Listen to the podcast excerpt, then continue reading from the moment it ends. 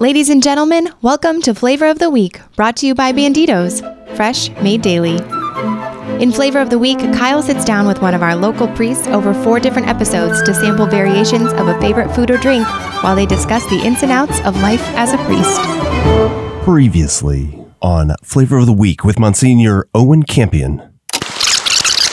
problem that they had was uh, getting gasoline uh, because of the wartime rationing. Uh-huh. Uh, the average citizen could buy three gallons a week, can you imagine? But they saved the gas until Sunday came around.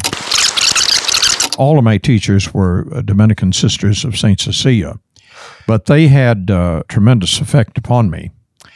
The school was not that old to begin with, so there were only 11 students in my class, in the eighth grade class, which meant uh, by just necessity, we had a lot of uh, personal attention from uh, the sister who was the teacher.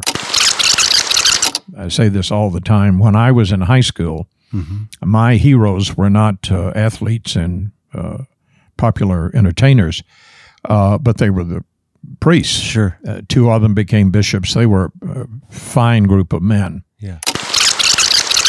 One of the priests had a, a weekend assignment, and that was to the Tennessee State Prison for Men. So Mass was there at nine o'clock in the morning, or whatever it was. Well, the prisoners could not go to the mess hall for breakfast because they'd break their fast. The Catholic prisoners could not. So that was an issue. The Daughters of Charity uh, took upon themselves. They would bring, uh, I can still taste them, these wonderful, wonderful sweet rolls and donuts and so forth from the hospital kitchen, serve a breakfast to the prisoners. Well, uh, that was nice, but more than that, it was their concern for the prisoners. So uh, gradually, I guess I decided that uh, I, I wanted to be a priest. Uh, there were a lot of liturgical changes that came along. And one of them came about with regard to there was change in the liturgy of funerals. So there was a, a priest a year younger than I um, who had just been ordained, uh, well, just over a year. and he um, uh, seemed to be hale and hearty, but anyway, he had to have extensive surgery and he, he died as a result. So he was a very good friend. Well, anyway, the editor of the diocesan paper, who was a layman, called me up and uh, said uh, they're using the new liturgy for uh, for funerals for Father Sherman's funeral. Would you write an article for the paper, kind of explaining what is different? So I did, and the editor, I guess, liked it. So he began to call me to write features for the paper on various things. And so I was doing a lot of writing. Well, he got another job. And so he was going to leave the paper. And I was in the chancery office one day, and the bishop came in. We got on the elevator, and so I can see him right now. He said, By the way, would you like to be editor of the paper? so that was where I got Just on the job. elevator. That was on the, the job offer. when I left, they had a search committee, but that was not that was not the way then. Uh-huh. But anyway, I uh, became editor of the paper. I was there for 17 years. And the course of those years, I uh, came to be quite active uh, in the National Catholic Press Group, the Catholic Commu- uh, uh, Press Association. Went to all the meetings and so forth. I was elected to the board. I was elected treasurer. And then when I was 34, which would have been regarded as quite young, the office of president was uh, open, uh, opening, was going to be vacant. So they um, nominated uh, Monsignor John Foley from uh, Philadelphia, the editor of the paper in diocesan paper in Philadelphia, as to be president. Well, they had not had the election. He was uh, he was the uh, unopposed candidate, but he had not been elected. So, about 10 days or two weeks after his nomination, we had not had the election. Uh, he was named an archbishop, and president of the uh, Council of Communications at the Holy See, which meant he had to resign the nomination. And the nominating committee went back and they nominated me. So I was elected president. I was the youngest president in uh, the group's history at that time. Well, I was elected. Uh, they uh, that put me on sort of a uh, gave me a certain national perspective. In my two years as president, I was not in Nashville one whole week. I did that much travel Uh huh. all around the country, and uh, I wish I had a nickel for uh, every hour that I have spent in some kind of a committee or commission or think tank or whatever about Catholic communications. Yeah. And so, um, But you've got it all figured out by now, oh, right? uh, yeah, that's all right. Of, all those committees paid off. That's that's the reason they, they keep me here. Yeah. I got off. But I was all over the country. Uh-huh. Uh, I met a lot of people that way. So then, uh, of course, my term expired, but I didn't therefore lose those friendships. Sure. Uh, then uh, I got a call from here, from Bob Lockwood here, Here at our Sunday Visitor. here at our Sunday Visitors in January. Uh-huh. And so he uh, told me to come up. He said, We might want to talk to you about a book or something. And that's what I thought. So I flew up. We went to dinner, and he offered me the job of associate publisher here. Father Giese, my predecessor, who is now with God, Father Giese was retiring. Uh-huh. And so uh, he said, We want you to take Father Giese's uh, place if you would. So this, of course, was quite an adjustment. If I knew it would be, it would be quite an adjustment. Back in Nashville, the uh, Bishop Niedergeses, who's gone to God himself, was very sympathetic. Uh, some bishops are reluctant to get priests, uh, see priests go for these Sure. national positions. Yeah. But he uh, talked to him and he said, I, I don't feel that way. He said, the church is universal. And he said, we have priests in the military. I don't resent their being away. Uh-huh. And uh, he said, that's kind of the way I look upon this opportunity that you have is an opportunity to serve the national church. And that's what we're about just as much as serving the diocesan church. Mhm. So he was very supportive. So I moved here. My first day here was November the 1st, 1988. And in uh, the following May, it was in uh, uh, Chicago, actually, at the Catholic Press Convention. Uh-huh. Archbishop Foley was there as one of the speakers, and we were very close friends. And he um, um, he said to uh, me, he said, "I want to propose you to the Holy See to be our liaison with Catholic publishers around the world." Uh-huh. So I took that position. Our Sunday visitor was enormously supportive. Uh-huh. Uh, and So were you able to do both, or did you have to resign your position? no, I didn't resign the position Okay. here, but it frankly did sort of fall into the background Uh-huh. because uh, I would get these calls to go to San Paulo and meet with somebody or Hong Kong or whatever. And our Sunday visitor was very supportive since it was the work of the Vatican. Uh-huh. If you do travel and so forth in the Vatican's behalf, obviously they pay for it. Okay.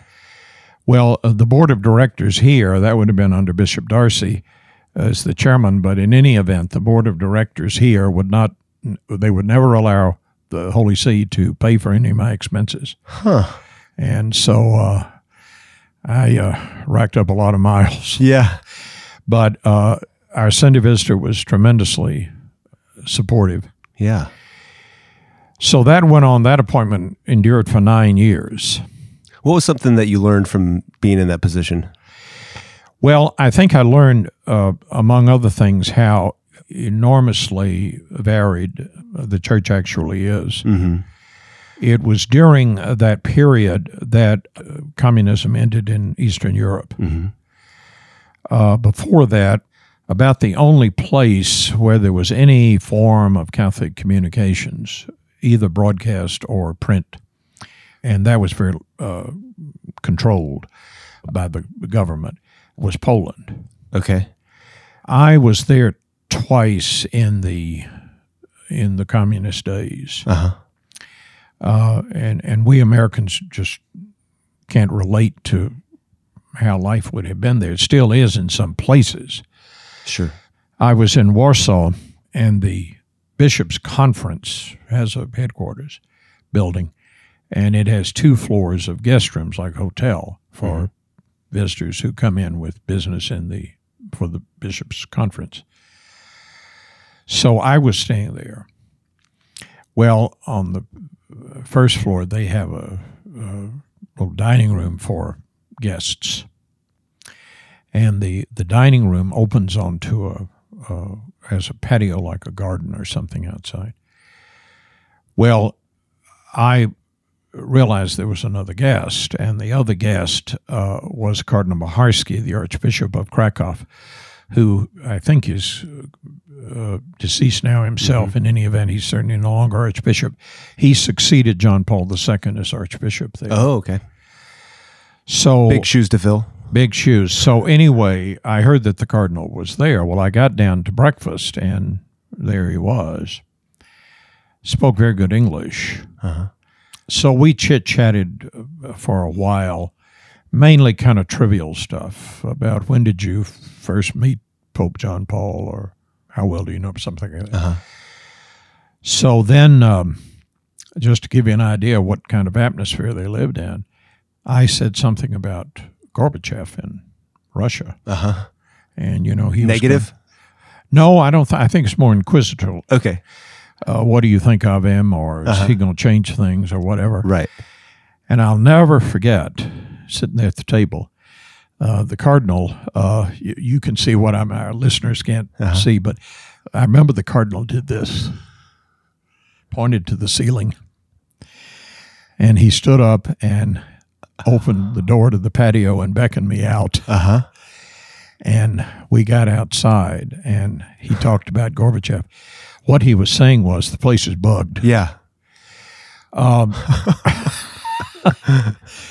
and so um, it was it was just a world that uh, uh, we would not be familiar with. But, Yeah. Of course, it was kind of novel for us and interesting to observe, but there were many Catholics who had to live in that situation and experience all sorts of of um, hardships and prison itself.